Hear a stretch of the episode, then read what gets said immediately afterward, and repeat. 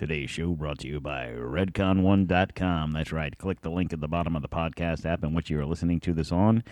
Check them out. Use promo code T20 Quartermiss. That's right. Redcon1.com. There's nothing special about being American. None of you can define for me what an American is. I am the nation. I was born on July 4th, 1776, and the Declaration of Independence is my birth certificate. The bloodlines of the world run in my veins because I offered freedom to the oppressed. I am many things and many people. I am the nation.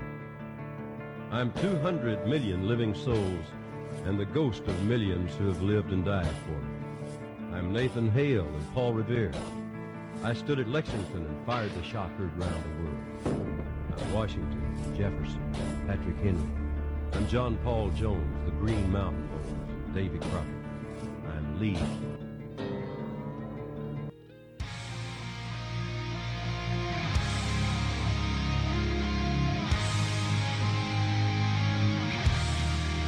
Coming to you from the D-Tom Studios in the free state of Florida, sponsored by Maker's Mark Bourbon. This is Don't Tread on America.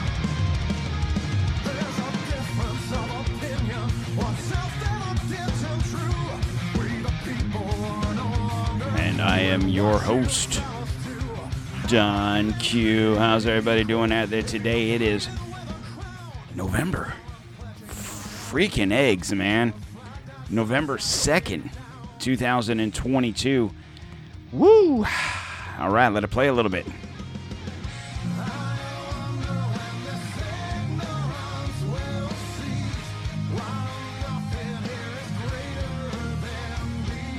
It's Art of War. Check them out on YouTube. Art of War. All right, guys. Um. Uh. Hi. How's everyone doing today? Wednesday, right? It's already November. This year is just about over with, guys. It's just about over with. Um, couple things real quick.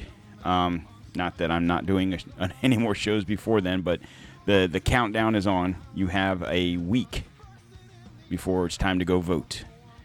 Uh, for the folks that live in Florida and that can hear my voice, uh, vote, vote. I'm talking to everybody, and you know who I'm talking to. Everybody, go vote. DeSantis. We can't let the fake ass Crist in back in the governor's mansion. He is a joke and he is fake. Don't believe any of the bullshit. Think of it like this. We had two years of corona shit that, for the most part in Florida, we didn't have to deal with. We had a small hiccup when everyone was running scared for the mountains because they didn't know what the fuck was going on. But the one governor in this country who actually followed the science, that one Ronald Double D DeSantis, let its people come out of this quickly and, and get back to normal. The rest of the country, there's a lot of parts of this country that's still trying to get back to normal. So remember what he did for us in this state. Um, and be appreciative and vote for him. Now you can sit here and say, well, he's he might run for president in 24. We'll cross that bridge when we get to it. We have a good lieutenant governor. We'll be fine.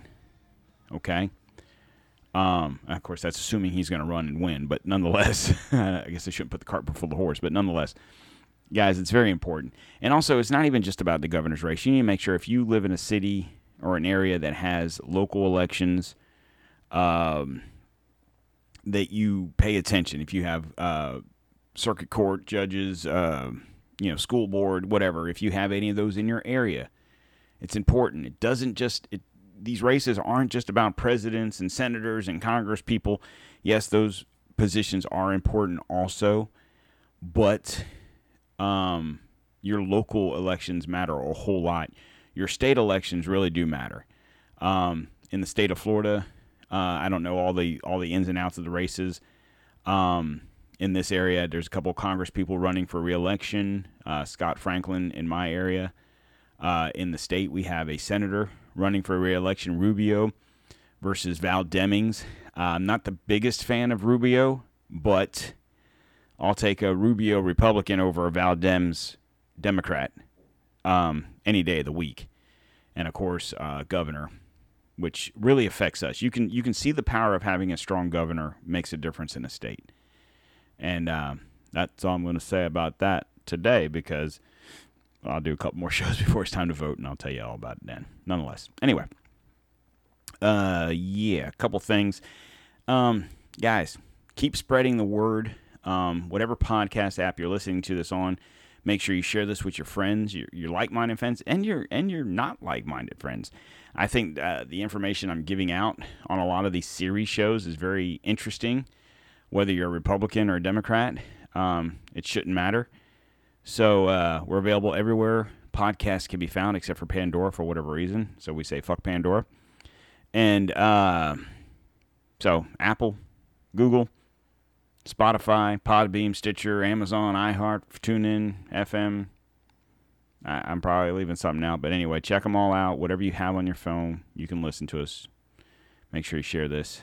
And uh, also follow us on social media on uh, Facebook, Instagram, and the Ticker Talker at Don't Tread on America and uh, on the Twitter machine at dtom underscore 1775. And if you want to follow me on Twitter, it's pcgc underscore 1775. I'm trying to get Elon Musk to give me my, my old Twitter back. I'm still fighting that battle, but nonetheless. Also, uh, check out TikTok. I uh, posted a new uh, drink video. This is called The Godfather. I made a drink that you really can't refuse. Uh, check that out. If you want to know what's in The Godfather and how to make it, go to TikTok, Don't Tread on America, and follow the show and check out the drinks. It's pretty much all about drinking on the Ticker Talker because, you know, we're all about drinking here on the D Tom Show. All right, so, and that's what I got right here. I got my Godfather right here. Mm. Oh, yeah, very good. Very, very good. Check it out. I smoked the glass on this one, too. All right. And one last thing before we get back to business here. Uh, don't forget about our newest sponsor to the show, Christian Lawson Watches. Check them out at christianlawson.com. Use promo code DTOM at checkout to get 30% off your purchase price. All right, on with the show. What we're going to do today is talk about me and how great I am. You're welcome. No, I'm joking. Um, we're going to close out the. I know y'all are sad when I say I'm closing out the series on the Bush crime family, part seven. now, another interesting thing about today's show is our 200th episode. So, pretty big deal. Been I've been going for about a year and a half, I think, roughly, give or take, maybe a year and we start January of 21, so what, a year and nine months? Uh, so, uh, court granted, there was two of us when we started, and uh, now there's just one. Uh, Christopher J. McGillicuddy, still a contributing factor to the show. Obviously, he's not on as much. I'm hoping to uh, drag him into the studios in the very near future so we can do a another show. Um, but you know, we're trying to work out the details of the contract. I know it involves whiskey, but we'll have to see what happens. but yeah, so 200th episode. So when you share this with your friends, just tell them to go through the catalog. Um, I'll be honest with you. Um, obviously, this is not my job. This is a uh, what do I say? I, I have a full time job and a part time podcast, right? So this is obviously a hobby for me. I've said this time and time again. Anyone that's new that's listening to the show, and um, so although I feel I've gotten better with the uh, the production of the show, so on and so forth, the ins and outs and the sound and and whatnot, and uh, if you go back and, and listen to all of our shows and you start at show numero uno, just know it sounds like absolute dog shit. and by that I mean I was like, hey, how's it going out there? PCJCCK World's over here. And, you know, I literally sounded like I was in a tin can. And uh, Chris sounded like he was outside. And when Chris talked, because he was nervous, it took him a couple of shows to finally figure out no one's here, no one's watching us. We're, you know, we're just talking. But nonetheless, check them out. Look at our old shows. Go through the catalog. There's a couple of interesting. I say a couple. There's a, there's quite a bit of interesting shows. I try to put topics on all of them because initially when we first started putting the shows out, it was like episode one, episode two. You know, I didn't I didn't know. You know, I barely even listened to podcasts, let alone knew how to put one together and make it appetizing to people who were scrolling through, uh, you know, podcast search functions to find something to listen to. So, anyways, what we're going to do today is continue, or complete, I should say, our Bush crime series uh, show. Now, where we left off, the the part six was about the the Bush family, the Bush crime family, the more recent attributes of the Bush Bush family, HW uh, and W, and uh, their involvement in the uh, fraternity or uh, secret society club, whatever you want to call it, of the Skull and Bones out of Yale, and uh, that led into the Skull and Bones. You know, we talked about the the um, how Skull and Bones came to be, who was involved in that, and how that group of you know kids, basically kids that turned into adults that ruled the world, or at least this country, um, started to back the Nazis and the thing. And you would say, okay, well, we're Americans. They were Americans. They were Nazis. They were doing crazy things.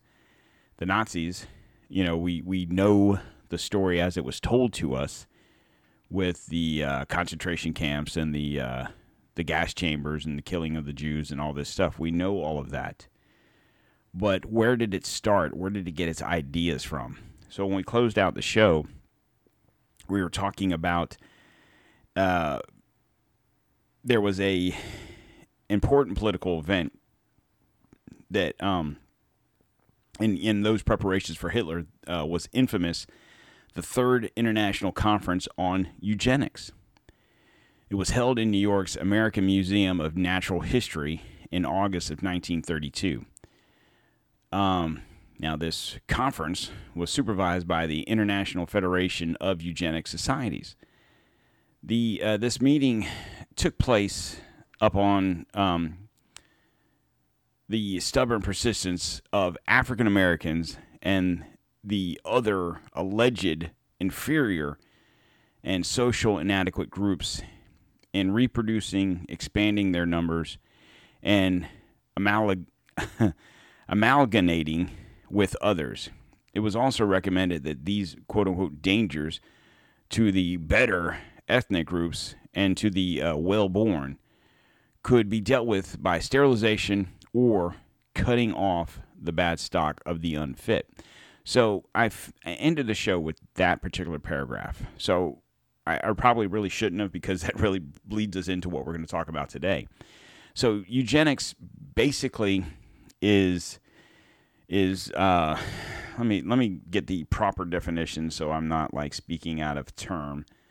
Um, so eugenics is the study of how to arrange reproduction within a human population to increase the occurrence of heritable characteristics regarded as desirable, developed largely by Sir Francis Galton as a method of improving the human race. Eugenics was increasingly discredited as unscientific and racially biased during the 20th century, especially after the adoption of the doctrines by the Nazis in order to justify the treatment of Jews, disabled people, and other minor, minority groups. Now, in this de- uh, definition, this is from the Oxford Dictionary, and this is also on Google. You notice how they pretty much demonized just the Nazis. Now, I'm not saying the Nazis des- didn't deserve to be de- demonized. I'm not saying that, but they just demonized the um, the Nazis. And the key here is Sir Francis Galton what he tried to do wasn't obviously the people Nazis they used eugenics basically just to to kill Jews. And if you recall I'm sure you recall in history books that he tried to create the the perfect race right? Blonde hair blue eye you know children. Even though he himself was a Jewish person with black hair and brown eyes um in his mind, the perfect race was a white person, blonde hair, blue eyes, wherever he got this from, whatever. But the scientists in Germany made sure they, they did they did a lot of research and you know this was back in the 30s of what chromosomes and what mixture of the man's you know DNA versus the woman's DNA to get where you could take you know a brown haired brown eye or whatever color hair skin not skin but hair eyes whatever combination to get the blonde hairs and blue eyes and once you had that that type of person they could reproduce and they would constantly reproduce blonde hair and blue eyes. And essentially, the way Fran- Sir Francis Galton, his idea was not not to create a superior race. It was to to eliminate illness. Okay, so back in those days, you didn't have a lot of medicines and and uh, vaccines and so on and so forth. So you try to take healthy people uh, primarily white people, but it wasn't the point of the experiment. It wasn't about producing more white people than black people or brown people or whatever. It was about eliminating illness. And then what happened was you had scientists in this country, scientists in Germany, scientists in Japan, in Italy that took the science and manipulated it to create their own idea of what eugenics should be. So, Italy's fascist government sent an official re- uh, representative, uh, Averell Harriman's sister, Mary. Uh, she was the director of entertainment for Congress. She lived uh, in Virginia's fox hunting country. Her state supplied the speaker on racial, quote unquote, I should say, racial purity. W.A. Plecker, Virginia Commissioner of Vital Statistics, Plecker reportedly held the delegates spellbound with his account of the struggle to stop race mixing and interracial sex in Virginia. The Congress um, proceedings were dedicated to Averell Harriman's mother. She had paid for the founding of the race science movement in America back in 1910, building the Eugenics Record Office as a branch of the Galton National uh, Laboratory in London, i.e., Sir Galton, right? what was his first name? Francis. Sir Francis Galton National Laboratory in London. She and other Harrimans were usually escorted to the horse races by uh, a familiar name, George Herbert Walker. They shared with the Bushes and the Farishes a fascination with breeding thoroughbreds. Now, when I say that statement, you automatically assume horses, right? Because we were just talking about taking them to the horse race, right?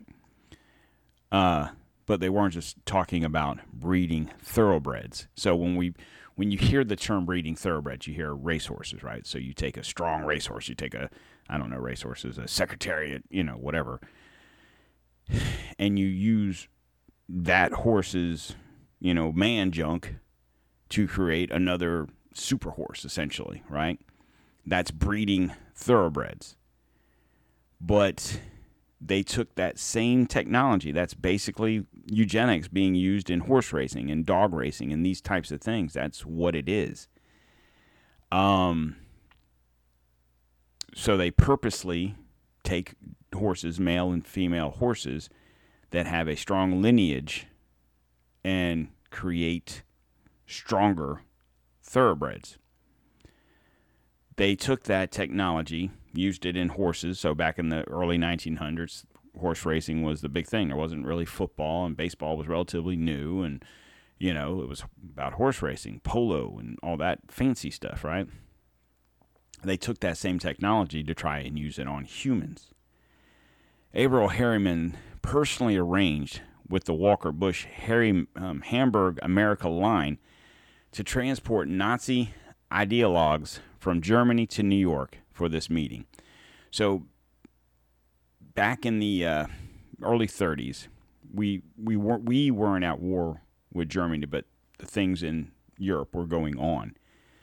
But if you recall in the past shows during this series, we talked about the Hamburg America line and the uh, George Walker and Prescott uh, Bush's involvement with Nazis and funding and so on and so forth in different banks, Herman Brown, Loeb, these different banks and and uh, financial institutions, and they actually through this shipping company were able to bring in Nazis to America for this meeting.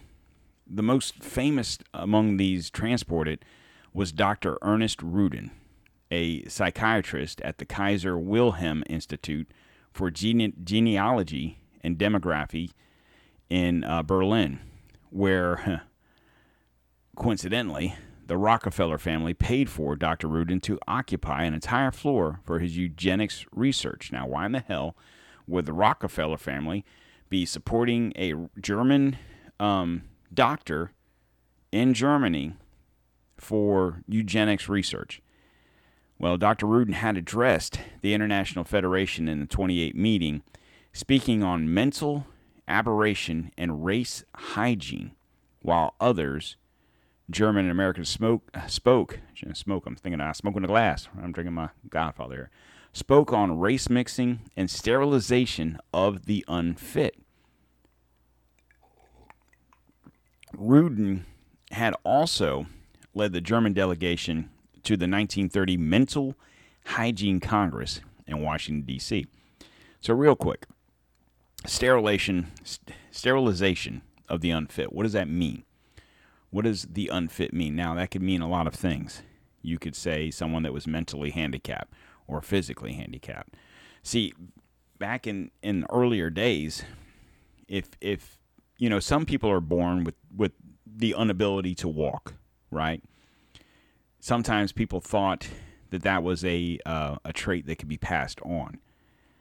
Um, but the messed up thing about what they considered the unfit. It wasn't about necessarily mental or physical disabilities because they felt that if you weren't white, you had a you were disabled. You had a physical disability. They didn't think that uh, black folks, Hispanics, whatever, were smart enough just because they weren't white. It had nothing to do with whether they were or they weren't. They just weren't because they weren't white. They were deemed unfit. Not to mention, you had white folks that were deemed unfit. Who were these white people? Well, you had, uh, I don't know the political uh, correct term, but we're going to call them midgets, dwarfs, whatever you want to call them, little people. Um, those types of things they would feel were unfit because you don't want a country full of little people running around. You see what I'm saying? This is what these people thought. You don't want, you know, white and blacks mixing race. You want a pure race we always think when we talk about eugenics, when we talk about these things, we always automatically talk about Hitler and the Nazis. Well, they learned it here in this country. And then the, the doctors that they had in Germany that were studying the things they learned in this country were being funded by Americans. Does that not sound familiar? Didn't we just have a conversation about this within the last couple of years about the U.S. funding research in foreign laboratories and what could happen? I believe what what just happened wasn't there this quote unquote pandemic that you know was going to kill the world. You know, say what you want about COVID. Trust me, I'm not a I'm more of a COVID denier than a COVID supporter. I got COVID as far as I know. I was perfectly fine. Other people in my family got it. Some were fine, some got sick, but nothing more than having the flu. So, whatever about COVID, the fact of the matter is, it did kill people. It killed the people.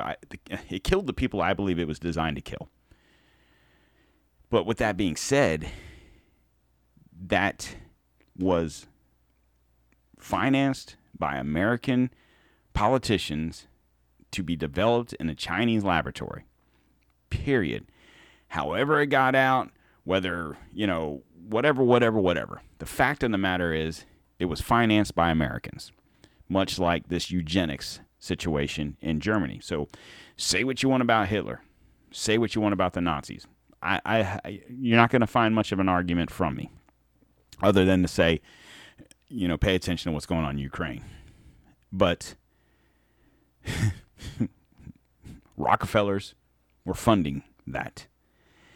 At the Harriman's 1932 New York Eugenics Congress, Ernest Rudin was unanim- unanimously elected president of the International Federation of Eugenic Society.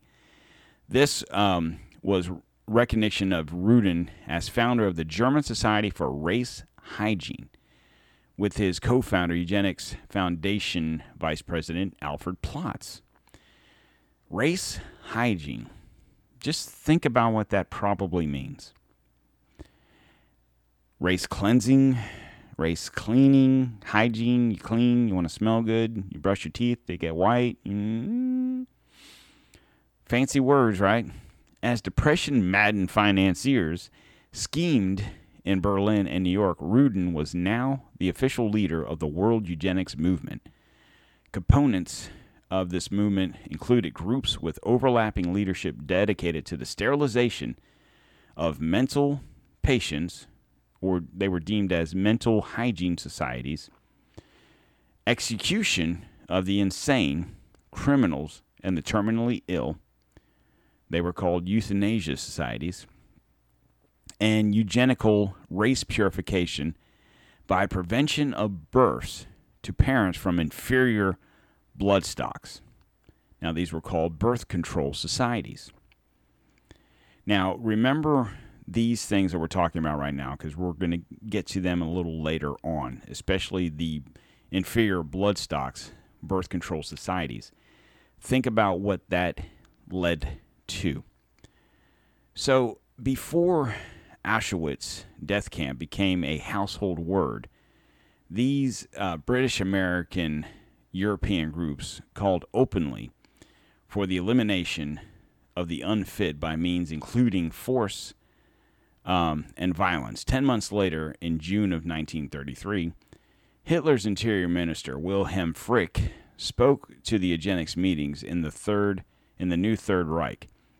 Frick called the Germans a degenerated race, denouncing one fifth of Germany's parents for producing feeble minded and defective children.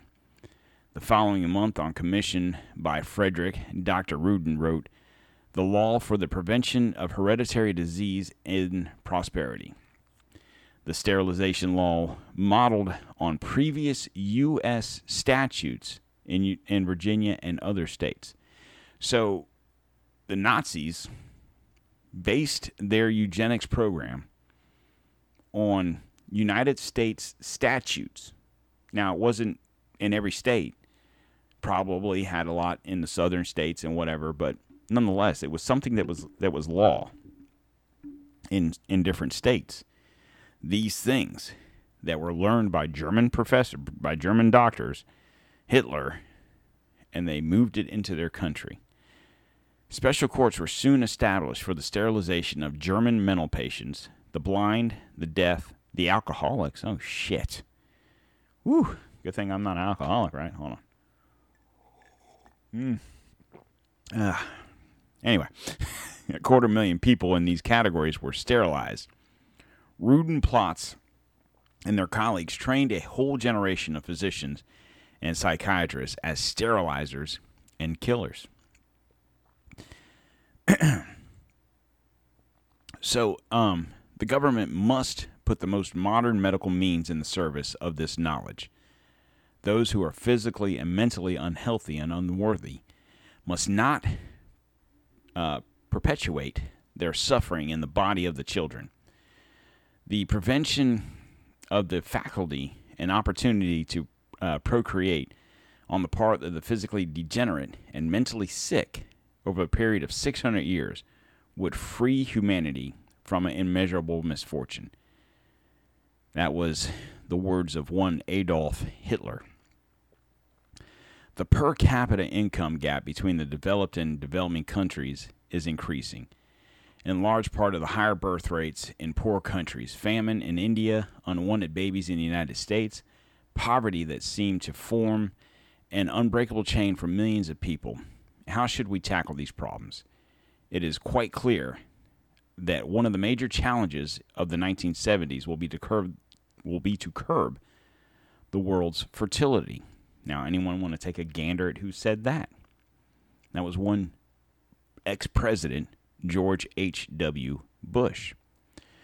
20 years before he was U.S. president, George Bush bought two race, uh, quote unquote, race science professors in front of the Republican task force on Earth resources and population.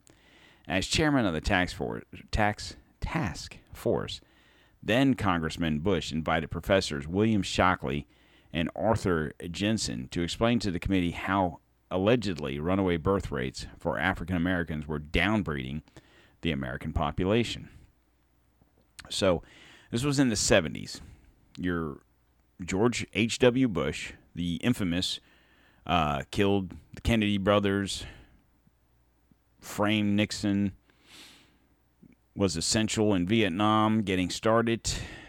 Now a congressman uh, brings this these professors in front of the task force for Earth Resources and Population to um, explain how Afri- African American birth rates were downbreeding. Okay. After Bush's uh, personally summed up for the Congress the testimony his black inferiority advocates had given to the task force, George Bush held his hearings on the threat posed by black babies on August 5th in 1969, while much of the world was in a better frame of mind celebrating mankind's progress from the first moon landing, allegedly, in uh, 16 days earlier. Bush's obsessive thinking on the subject was guided by his family friend, William uh, General William H. Draper, the founder and chairman of the Population Crisis Committee and vice chairman of Planned Parenthood. Draper had long been steering U.S. public discussion about the so called population bomb in the non white areas of the world. So now we've, we've fast forwarded 30 plus years from World War II, or pre World War II, I should say, to late 60s, early 70s. So, if Congressman Bush had explained to his colleagues how his family had come to know General Draper, they would perhaps have felt some alarm or even panic and paid more healthy attention to Bush's presentation. Unfortunately, the Bush Dra- uh, Draper Bush population doctrine is now official U.S. foreign policy. William H. Draper Jr. had joined the Bush team in 1927 when he was hired by Dillon Read and Company. New York investment bankers Draper was put into the new slot at the firm handling the Th- the Thyssen account. Um, we recall that in 1924, Fritz Thyssen uh, set up a union banking corporation in George H. Walker, uh, his bank in 39 Broadway in Manhattan. Dillon Read and Company's boss Clarence Dillon had begun working with the Fritz Thyssen sometime after Averell Harriman first met with Thyssen, about the time Thyssen began financing Adolf Hitler's political career. Sound, I mean, I, I'm going to keep reading here, but hold on one second. Guys, we talk about World War II. We talk about Adolf Hitler and what a monster he was, and the Nazis and all this stuff you had people in this country, we, you had families in this country that eventually their sons and their sons' sons became presidents of this country. People were top, top, top businessmen, millionaires, and continue to be that, that financed the Germans, financed Adolf Hitler's rise to power and gave him the idea of killing Jews, an inferior race in his mind. In uh, January of 1926, Dillon Read created the German Credit and Investment Corporation in New York, New Jersey, and in Berlin, Germany. As Thyssen's short term banker, that same year, Dillon Read created the, uh, let's call it the Verniget Stahlwerk, or German Steel Trust, incorporating the Thyssen uh, family interest under direction of the of New York and London finance, London, England. Uh, William H. Draper Jr. was made director, vice president, and assistant treasurer of the German Credit Investment Corp. His business was short term loans and financial management, tricks for Thyssen and the German Steel Trust. Draper's clients sponsored Hitler's terroristic takeover. His clients led the buildup of the Nazi war industry. His clients made war against the United States. The Nazis were Draper's direct partners in Berlin and in New Jersey. Alexander Kreuter, residing in Berlin, was president. Frederick Brandi, whose father was a top coal executive in the German Steel Trust, moved to the U.S. in 1926 and served as Draper's co director in Newark, New Jersey. Draper's role was uh, crucial for Dillon Read and Company, for whom Draper was a partner and eventually vice president. The German Credit Investment Corp was a quote unquote front for Dillon Read. It had the same New Jersey address and U.S. and International Securities Corp, and the same man served as treasurer on both firms. Clarence Dillon was son of C. Douglas Dillon. Um, I'm sorry, and his son, C. Douglas Dillon, were directors of the USIS. That's the uh, United States International Securities Corp, uh, which was spotlighted by Clarence Dillon, was hauled before the Senate Banking Committee. Senate Banking Committee, uh, famous Pecora hearings in 1933. The USIS was shown to be one of the great speculative pyramid schemes that had swindled stockholders of hundreds of millions of dollars. These investment policies had rotted the U.S. economy and the core, or to the core, and led to the Great Depression. But William H. Draper Jr.'s CGI front was not apparently affiliated with the USIS, or with Dillon and the GCI escaped the congressman's limited scrutiny. This oversight was to prove most unfortunate, particularly to the 50 million people who subsequently died during World War II. Dillon Read hired public relations man Ivy Lee to prepare their executives for their ter- uh, testimony and um, to confuse the further baffle the congressman. Lee apparently took enough time out of his uh, duties as image maker for William Farish and the Nazi Farben Company. He managed the congressional thinking so that congressmen did not disturb the Draper operation in Germany and did not meddle with Thyssen, or interfere with Hitler's U.S. moneyman. Thus, in 1932, William H. Draper was free to finance the International Eugenics Congress as a supporting member. Was he using his own income as Thyssen's trust banker, or did the funds come from Dillon Read corporate accounts, perhaps to be written off as income tax, as uh, expenses for a German project race purification? Draper helped select Ernest Rudin as chief of the World uh, Eugenics Movement, who used his office to promote what he called Adolf Hitler's wholly natural and international race, uh, ra- uh, racial, speak Don, hygienics mission. Now, these are American people, American businessmen. We went to war. We were, I shouldn't say, obviously, I wasn't alive in these times, but learning history or the history that was taught to us, we were told, okay, just the basics of why did we get into World War II. Okay, the things that were happening in Europe with with um, the Nazis and whatnot predated Pearl Harbor. Okay, this was going on in the mid 30s up until you know whenever. When did uh, when did we get into the war? 1941.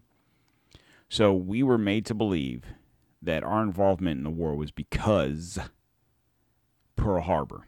Now we did a show, we did a false flag show, and we talked about Pearl Harbor. Go back and listen to it. I'm not going to re- revisit what I feel Pearl Harbor was about. But um, if we if then we got all butthurt about what's going on to the Jews in Germany, we must help these people out. Well, they had been doing it for fucking nine, ten years prior to uh, Japan, you know, dropping the bomb on uh, on uh, Hawaii there, right? Why didn't we get involved then? If what we felt Germans were doing was so wrong, why didn't we get involved then? You know, in more recent history, we hear of these things. You know, you had Bosnia, you had stuff going on in Iraq, you have, you know, what they're talking about in Ukraine and stuff like that. It's, they're trying to make it sound like all these people were Hitler. And maybe they are, maybe they aren't. I don't know. But we didn't talk about Hitler like that until after we got involved in the war. And why is that? Well, back in 1935, obviously there was no Twitter and Facebook and uh, internet and computers. You got you literally got your news from either listening to the radio or in the movie theater. There was no TV. There was no nothing like that. You couldn't just pop on the cable and go to CNN or Fox or whoever and get your news. It didn't work like that. You either read the paper, which they're going to tell you what they want to tell you. You listen to a handful of newsmen on the on the radio, and they're going to tell you what they want to tell you. So, if they didn't tell you about what was going on in Germany, you had no idea. Um, where was I at? Okay. W.S. Farrisher, as we have seen, was publicly exposed in 1942, humiliated and destroyed just before Farish died. Prescott Bush's Nazi banking office was quietly seized and shut down, but Prescott's closest friend and partner um, in the Thyssen Hitler business, William H. Draper, neither died nor moved out of, out of German affairs. Draper listed himself as a director of German Credit Investment Corp through 1942, and the firm was not liquidated until November of 1943. But a war was on. Draper, a colonel from previous military service, went off to the Pacific Theater and became a general. General Draper apparently had a hobby. He was a magician, illusionist, sleight of hand, right? and he was a member of the Society of American Magicians. This is not irrelevant to his subsequent career. The Nazi regime surrendered in May of 1945. In July of 45, General Draper was called to Europe by the American military government authorities in Germany. Now, before I read on, this is a man who joined or rejoined, I should say, the military as he was a colonel. He had retired. I'm assuming his service was in World War One. Re-enlisted, was promoted to Germany or to Germany to general. Prior to re-enlisting, he was involved in letting the Nazis do what they did. This man helped facilitate Auschwitz. He helped facilitate Hitler's rise to power. But now he's called to Europe by the American military government authorities in Germany. Draper was appointed head of the economics division of the U.S. Control Commission. He was assigned to take part or take apart the Nazi corporate cartels. Now, this is an astonishing but perfectly logical, logic, logical. I'm, I'm put two words together logical and rational to do this. Draper knew a lot about the subject. General Draper, who had spent about 15 years financing and managing the dirtiest of Nazi enterprises, was now authorized to decide who was exposed, who lost, and who kept his business, and in practical effect, who was prosecuted for war crimes. Draper was not unique within his post-war occupation um, occupation government. Tell me that's not some bullshit. This guy was involved in the rise of Adolf Hitler and the Nazi regime and their eugenics society. He helped finance and facilitate that rise. Then he was called in to quote unquote, you know, break it down. So, what do you think happened to all those people? Surely there were some people prosecuted for war crimes because you have to have somebody. You know, what was it in, um, you ever seen National Treasure with uh, Nicolas Cage, right? And he stole the Declaration of Independence, right? And the FBI agent kept saying, someone's got to go to jail. Same situation. If there was, you know, 50 people involved, 50 people didn't get prosecuted for war crimes. It might have been five. I'm just throwing out numbers. I'm just saying. Obviously, the best of the best or the top of the top were never mentioned. They got the bottom scrubbers that were involved. Consider the case of John J. Jacob no, John J. McElroy. I'm sorry, McCloy. I had to burp there. U.S. military governor and High Commissioner of Germany from 1949 to 1952. Under instructions from his Wall Street law firm, McCloy had lived for a year in Italy, serving as an advisor to the fascist government of Mussolini, an immediate collaborator, collaborator, collaborator of the Hermann Busch Bank. McCloy had sat in Adolf Hitler's box at the 1936 Olympic Games in Berlin in the imitation um, of Nazi chieftains Rudolf Hess and Hermann Göring. William Draper, as a quote unquote conservative, was paired with the quote unquote liberal U.S. Treasury Secretary Henry uh, Morgenthau in a vicious game. Morgenthau demanded that Germany be utterly destroyed as a nation, that its industry be dismantled, and it be reduced to a purely rural country. As the economic boss in 1945 and 46, Draper protected Germany from the uh, Morgenthau plan, but at a price. Draper and his colleagues demanded that Germany and the world accept the collective guilt of the German people as explanation for the rise of Hitler's new order and the Nazi war crimes. Thus, um, this, of course, was rather convenient for General Draper himself, as it was for the Bush family. Um, it is still con- uh, convenient decades later, allowing Prescott's son, President George H.W. Bush, to lecture Germany on the danger of Hitlerism. The irony is strong, right? the irony is real thick. This friendly environment emboldened General Draper to pull off a stunt with his military aid advisory committee. He changed the subject under study. The following year, the Draper Committee recommended that the U.S. government react to the supposed threat of the population explosion by formulating plans to depopulate the poorer countries. The growth of the world's non white population, he proposed, should be regarded as dangerous to national security of the United States. President Eisenhower rejected the recommendation, but in the next decade, General Draper founded the Population Crisis Committee and the Draper Fund, joining the Rockefellers and the DuPont families to promote eugenics as a population control. Now, this is where it gets interesting. The administration of uh, President Lyndon B. Uh, Baines Johnson, Lyndon B. Johnson, advised General Draper on the subject. Begin finance birth control in the uh, tropical countries through the U.S. Agency of International Development. Now, real quick, how in the fuck old was General Draper? I mean, now we're into the 70, into the what 60s here.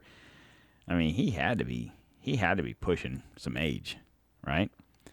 General Draper was George Bush's guru on the population question, but there was also Draper's money from the uniquely horrible source and Draper's connection on Wall Street and abroad.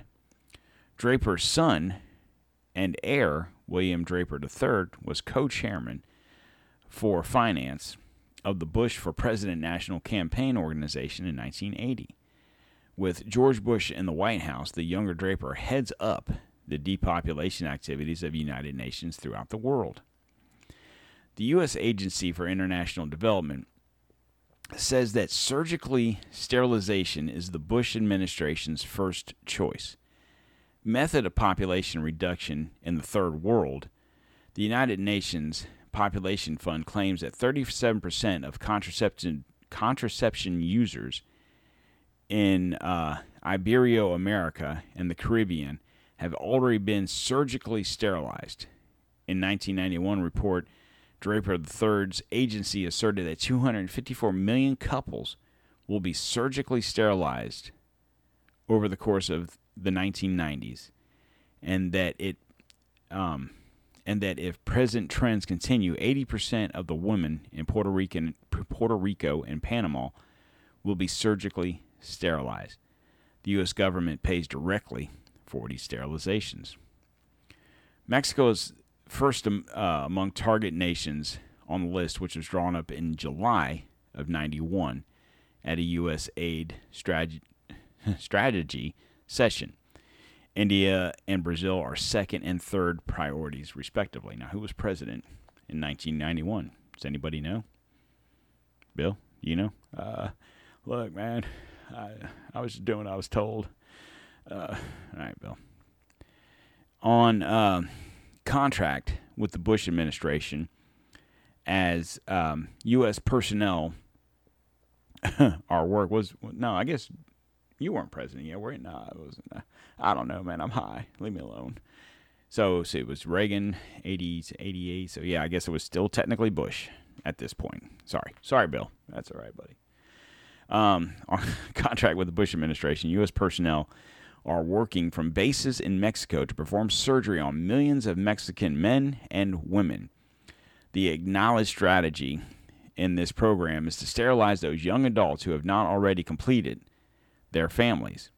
The spending for birth control in non white countries is one of the few items that is headed upwards in the Bush administration budget. As its 92 budget was being set, U.S. aid uh, said its population account would receive 300 million, a 20% increase over the previous year. Within this project, a significant sum is spent on political and psychological ma- manipulations of target nations and ra- a rather blatant subversion of their religious uh, religions. I'm sorry, and government.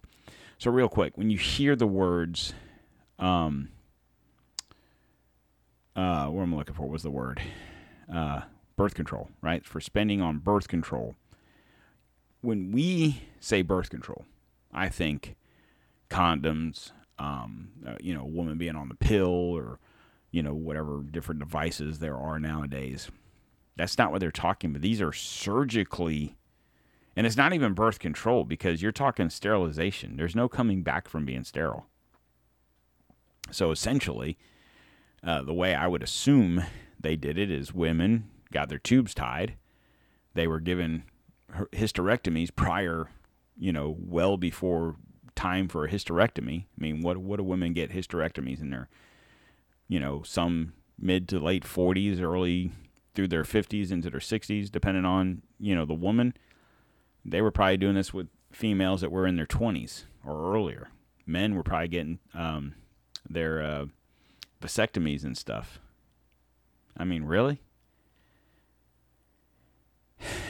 These activities might be expected to cause serious objections from the victimized nationalities or form or from U.S. taxpayers, especially if the program is somehow given widespread publicity. Quite aside from the moral contradictions or considerations, legal questions would naturally arise, which could be summed up how. Um, how does George Bush think he can get away with this? So, in this matter, President uh, has expert advice from Mr. Uh, Bor- uh, Boyden, Boyden Gray um, has been counsel to George Bush since the 80 election. As chief legal office, officer in the White House, Boyden Gray can walk the president through the dangers and complexities of waging such unusual warfare against third world populations. Gray knows how these things are done. So, real quick, third world populations. Now, obviously, in this, we're, we're focused right now on Mexico and and um, Hispanic areas of the world. But think about, and I, and I'm not sure that that we get into it here. I don't think Bill Gates is a part of this, not yet. But it makes me think of what you see the the Bill Bill and Melinda Gates Foundation doing in Mexico in in uh, Africa, right? In the, over there in different countries in Africa, where they're testing vaccines. Are they really worried about testing vaccines to keep people healthy? Or are they shooting them up with something to get them sterile so they don't repopulate. Something to think about. When Boyden Gray was four and five years old, his father organized the Pilot Protection for the present worldwide sterilization program from the Gray family household in North Carolina. Um, it started in 1946. The eugenics movement was looking for a way to begin again in America. Nazi death camps such as Auschwitz had just been seared, uh, the coincidence of the world. In 1946, eugenics movement was looking for a way to begin again in America. I'm sorry I laughed, but I just realized we're almost at an hour and I got a shit ton here to say. Still, I really don't want to go to part eight. Uh, keep talking. Uh, the Sterilization League of America, which had changed its name during the war to the Birthright Inc., started up again. First, they had overcome public nervousness about crackpots, proposing to eliminate inferior and defective people. The league tried to surface in Iowa, but it backed off because of the negative publicity. A little boy had recently been sterilized there and had died from the operation. They decided on North Carolina, where the Gray family could play a perfect host. Through British imperial contacts, Gordon Gray's grandfather, Bowman Gray, had become principal owner of R.J. Reynolds Tobacco. Boyden's father, Gordon Gray, had recently founded the Bowman Gray Memorial Medical School in Winston-Salem. Using his inherited cigarette stock shares, the medical school was already a eugenics center. As the experiments began, Gordon Gray's great aunt, Alice Sheldon Gray, who had raised him from childhood, was living in the household. Aunt Alice had founded the Human Betterment League, the North Carolina branch of the National Eugenics Sterilization Movement. Aunt Alice was the was the official supervisor of the 1946-47 experiments. Working under Miss Gray was Dr. Claude Nash Herndon, whom uh, Gordon Gray had made assistant professor of medical genetics at the Bowman Gray Medical School. Dr. Clarence Gamble, heir to the Procter and Gamble soap fortune, was uh, the sterilizer's national field operations chief. The experiment workers worked as follows: all children enrolled in the school district of Winston Salem were given a special uh, "quote-unquote" intelligence test. Those who scored below a certain arbitrary low mark were then cut open and surgically sterilized. We, I'm going to read a quote here now from the official story of the project. And tell me that's not fucked up. Your kid makes a bad test on score and he gets sterilized. In Winston-Salem, in the and in nearby Orange County, North Carolina, the Sterilizations League Field Committee had participated in testing projects to identify school age children who should be considered for sterilization. The project in Orange County was conducted by the University of North Carolina and was financed by Mr. Hanes, a friend of the Clarence Gamble and a supporter of the fieldwork project in North Carolina. The Winston-Salem project was also financed by Hanes. Uh, if you think that name sounds familiar, it's because he was the underwear mogul. Right. Hanes Underwear, right? A trustee of Bowman Gray Medical School and treasurer of the Alice Gray's Group. The medical school had a long history of interest in eugenics and had compiled extensive histories of families carrying in, um, inheritable disease in 1946. Dr. Nash Herndon made a statement to the press on the use of sterilization to prevent the spread of inheritable diseases. The first step after giving the mental health test to the grade school children was to uh, interpret and make public the, the results. In uh, Orange County, the results indicated that 3% of school age children were either insane or feeble minded. Then the field committee hired a social worker to review each case and to present any cases in which sterilization was indicated to the state eugenics board, under which North Carolina law had the authority to order sterilization.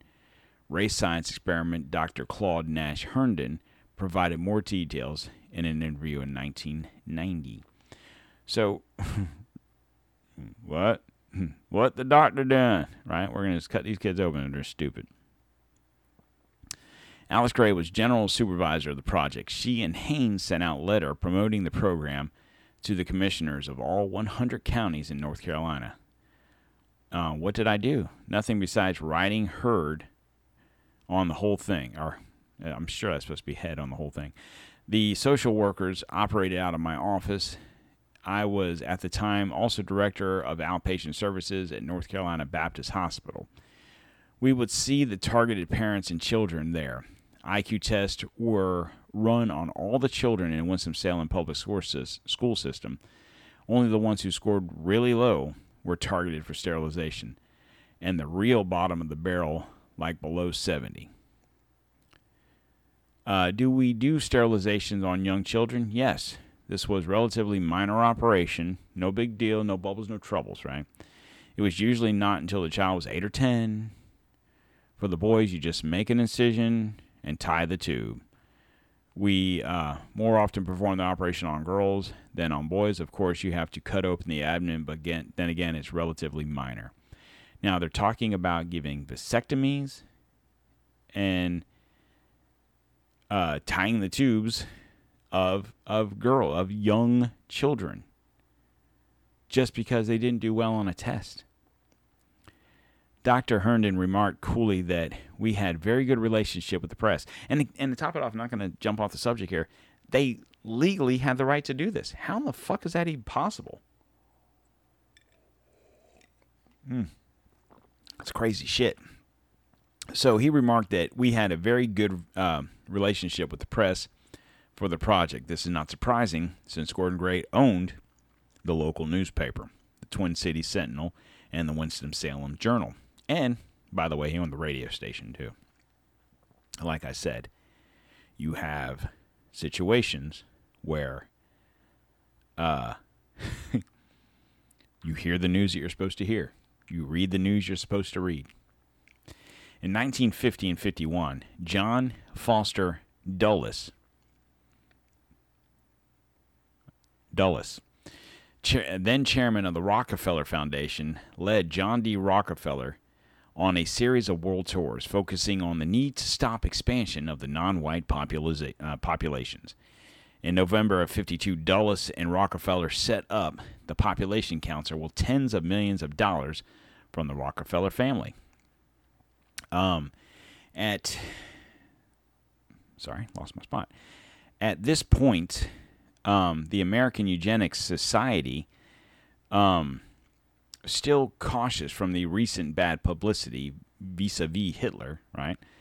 Left its old headquarters.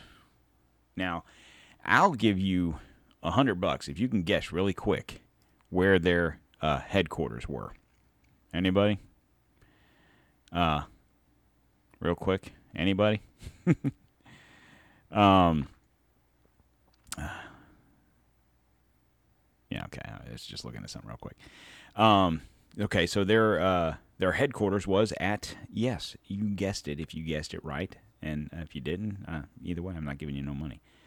Uh, Yale University. The society moved its headquarters into the office of the uh, Population Council, and the oh, real quick, what what else was at Yale University? Is anybody anybody Bueller? Right, Skull and Bones. Right, very good. The society moved its headquarters into the Office of the Population Control, and the two groups melded together. The long term secretary of the American Eugenics Society, Frederick Osborn, became the first president of the Population Council. The Gray's family's child sterilizer, Dr. Uh, Claude Nash Herndon, became president of the American Eugenics Society in 1953 as its work expanded under Rockefeller patronage. Meanwhile, the International Planned Parenthood Federation was founded in London in the offices of the British Eugenics Society. Uh, real quick, if you guys caught the name a few minutes ago where I said John Foster Dulles, yeah, that was Allen Dulles' brother, just to let you know. Uh, you know, the guy that colluded with Bush to kill the Kennedy brothers, right? Okay, just making sure. Um, see how all this, all these people know each other. They all work together. They all work together. It's what is George Carlin? And it's a big fucking group, and you ain't a part of it, right? The uh, undead enemy from World War II, renamed Population Control, had now been revived. George Bush was U.S. ambassador to the United Nations in 1972 when the prodding from Bush and his friends, the U.S. Agency for Inter- International Development first made an official contract with the old Sterilization League of America, the league had changed its name twice again and now is called the Association for Voluntary Surgical Contraception. The U.S. government began uh, paying the old fascist group to sterilize non whites in foreign countries. The Gray family experiment had succeeded. In 1988, the uh, U.S. aid signed its latest contract with the old Sterilization League Committee and uh, the U.S. government to spend $80 million over five years. Having gotten away with sterilizing several hundred North Carolina school children, not usually less than 8 to 10 years old, the identical group is now authorized by President Bush to do it to 58 countries in Asia, Africa, Ibero-America. The group modestly claims that it had directly sterilized only 2 million people, with 87% of the bill paid by U.S. taxpayers. Meanwhile, Dr. Clarence Gamble, uh, Boyden Gray's favorite soap manufacturer, formed his own Pathfinder Fund as split off from the Sterilization League. Gamble's Pathfinder Fund, with additional million from U.S. aid, uh, concentrates on penetration of local social groups and nine in non-white countries to break down uh, psychological resistance through the surgical sterilization teams. Eugenic victims were heard at last, outraged voice over uh, state sterilization. So this was uh, by Ellen Barry in the Globe Correspondent in 1999 August. State-sanctioned sterilizations, which has sparked new outrage in the wake of advance publicity for a book on Vermont's eugenics program, was never a secret in the middle decades of the century when states from California to Maine allowed sterilization of people who genetically material was considered inferior but why historians have established that at least 60,000 Americans were sterilized, some who had been coerced and others had not been given their consent, the voices of the people who fell victim to these programs have not been heard. In the last week, however, three people have contacted a Vermont historian Nancy Gallagher, the authority of Breeding Better Vermonters, the eugenics project in the Green Mountain State, saying that they were sterilized and they had never expected to read about what had happened to them in the newspaper. The new witness could add to historians' understanding of the scope of sterilization efforts in the century of the United States, in Vermont, and beyond. Moreover, the publicity surrounding Gallagher's book has shed new light on the largely forgotten story of Vermont's sterilization program. Some in the state are calling for an official inquiry. Others, especially those from uh, the in, uh, Abenaki Indian families singled out by the eugenics are asking questions about their family histories. Vermont is a buzz over long dormant issues of sterilization pro- uh, policy, said Fred Wiseman, a professor of humanities at Johnson State College and director of, tribe, of the Tribal Museum. People in the governor's office thinking about it. I've gotten all kinds of calls about it. Just about everybody in the Abenaki nation that has ever been that has ever had this happen is thinking about it. The idea of government response may not be far fetched. In other countries, they have had sterilization programs. Victims have demanded uh, reparations. Canada and Sweden, which had their own race purifying programs at work through the 1970s, had both recently paid millions of dollars to compensation to people who are sterilized by their government's orders but they had never been made. Uh, there has never been cash settlements in the United States, uh, where even the process of gathering information on what happened, mostly behind closed doors of the state institutions, has been torturous. Now, as the majority of these sterilizations moved into their late uh, late 70s and 80s, it may be too late. They do not have much longer to live, and as as researchers on the topic point out, they have they, they have no descendants to demand historical vindication. I can tell you this the clock is ticking. I'm not going to keep reading this article. It's just about the situation in Vermont. So, um, let me keep scrolling here. Da, da, da. These are all just different quotes from books, but um, books, I should say. So, um, essentially, the way it breaks down is this: you can see that the Bush family through lineage. So it starts back with Prescott and um, and H uh, George H Walker, George Herman Walker. Um, so George Herman Walker had a daughter that Prescott Bush married. That started that family, right? Created George H. W. Bush, who created George W. Bush, and uh, so on and so forth. But if you just back it up to George H. W. Bush, the the uh, I'm not going to say the only guilty party. This was obviously something that started with his parents and his grandparents, um, via the funding doctors, funding the Nazis, funding all these people in the 19 late 20s, early 30s, up into World War II and past, where they even made sure that these people that were guilty of the things that they did in Germany never saw punishment. They never punished the proper people for what they did. And I'm not even talking about just Germans, I'm talking about Americans also. So when we talk about secret societies, and in this series, obviously, we're focused on the, the Bush crime family. And then we went into Skull and Bones. We've talked about different situations. Now, the lineage of the Bush family is bigger than what we've even talked about. There's other names that branch off of that family tree. So, in upcoming series, we will talk about different families. Now, we're not going to talk about Bush families. Now, we might circle back to use a Jen Psaki term to the Bush family, but it's more about how more current political families are who they are, but more importantly, how they became who they are. You know, they're not going to have last names of Bush, is what I'm getting at. Um, but I've got, I've literally got right now that I have to record. I've got like four more shows ready to go, researched, ready to go. I just got to record them. So trust me when I tell you, I've got some stuff coming up. So please, please, please. With that being said, guys, today is uh, November 2nd. It is Wednesday. Please make sure you're sharing this with your friends. Follow us on social media Facebook, Instagram, TikTok, Don't Tread on America. Uh, if whatever podcast app you're listening to this on, guys, if you could please give us a great rating and uh, subscribe to the show. It doesn't cost you anything. Just hit follow, hit subscribe, whatever app you're listening you're listening to this on. I don't know what the buttons are, and that way you get updates. I try for the new listeners to the show. I try to stay consistent with the three days a week. Um, you know, either Sunday or Monday, then Wednesday, Friday.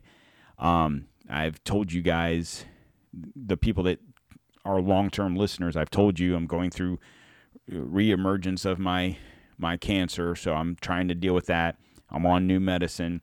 So far, it's been pretty decent. I'm able to work still. I'm able to kind of not to look forward to not working, but I was kind of partly thinking, well, if I went out and leave absence, I could really mouth gag everybody with some shows, but I'd rather be working than sitting here on my butt. So, nonetheless, just follow the show, pay attention, follow us on our website at Don't Tread on America.